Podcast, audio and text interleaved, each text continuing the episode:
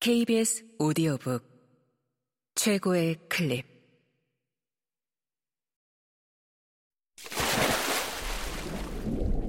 KBS 오디오북.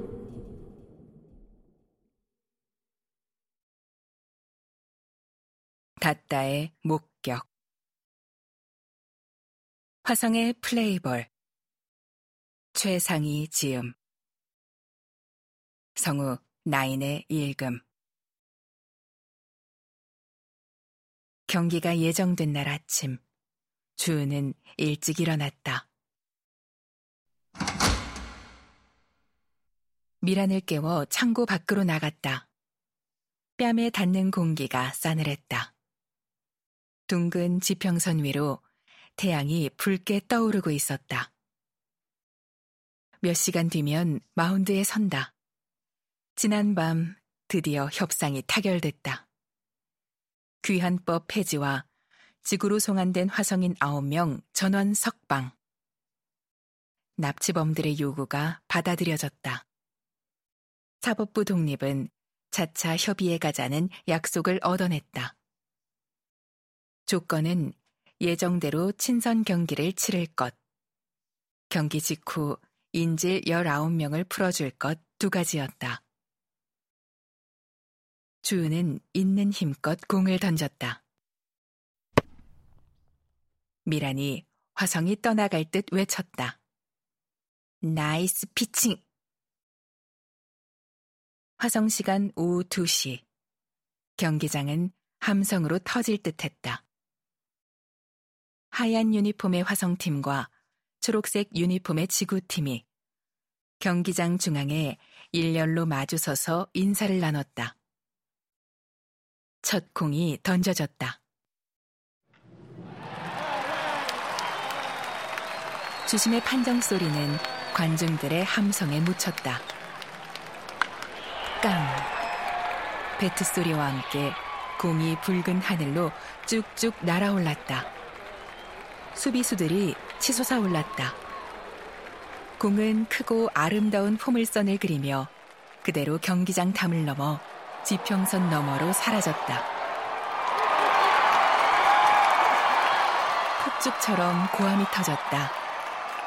화성인들은 지구팀의 득점에도 일어나 신나게 함성을 지르고 박수를 보냈다. 모든 선수를 응원하고 모든 득점에 기뻐했으며 실수에는 격려를 보냈다. 승부는 뒷전이었다. 경기장은 거대한 축제장이었다. 팽팽한 접전이 이어졌다. 31대 35점. 지구팀이 4점 뒤져 있었다. 7회 초, 주은이 등판했다. 천둥 같은 함성 속에 주은은 포수의 사인에 주목했다. 믿고 마음껏 던져. 미란의 사인을 읽고 주은은 고개를 끄덕여 보였다. 와인드업. 주은의 손을 떠난 공이 화성의 공기를 가르고 포수의 글러브 속으로 빨려 들어갔다. 스트라이크. 터지는 함성. 그 순간 마운드 위의 투수가 푹 쓰러졌다. 경기장이 일순 고요해졌다. 어리둥절한 표정의 관중들이 화면에 비쳤다. 천둥 소리가 울렸다. 일루수가 그 자리에 고꾸라졌다. 관중들은 귀를 때린 소리의 정체를 알고 경악했다. 총성이었다.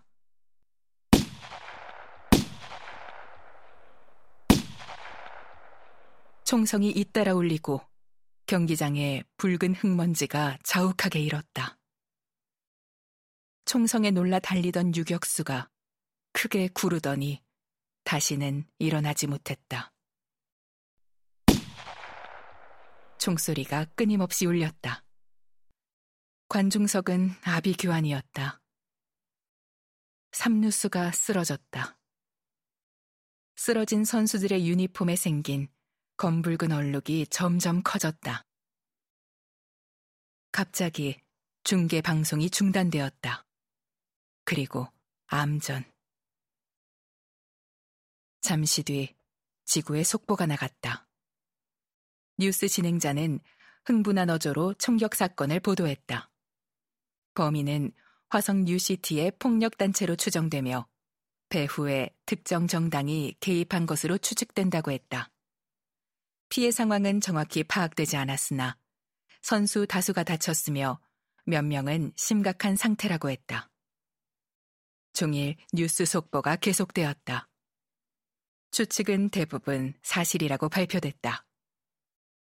하지만 어떤 뉴스에서도 사건의 이유에 대해서는 명확하게 밝히지 않았다. 귀환법에 대해서는 한마디도 언급되지 않았다. 귀환법에 관해 아는 지구인은 극소수였고, 그들 모두는 아는 것에 대해 함구했다. 정부는 대표팀이 무사히 돌아오도록 최선을 다하겠다고 했다. 얼마 뒤 대표팀의 귀한 협상이 결렬됐다는 정부의 발표가 났다.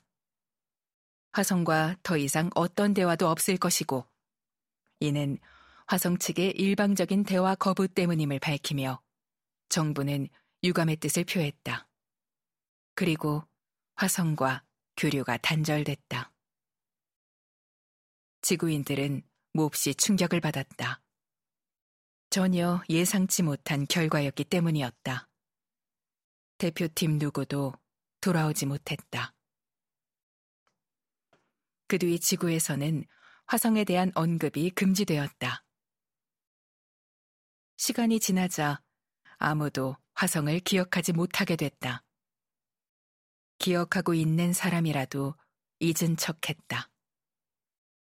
그렇게 화성은 지구인들에게 잊혔고 우주에서 사라졌다. 화성으로 갔던 여자 야구팀 역시 잊혔다.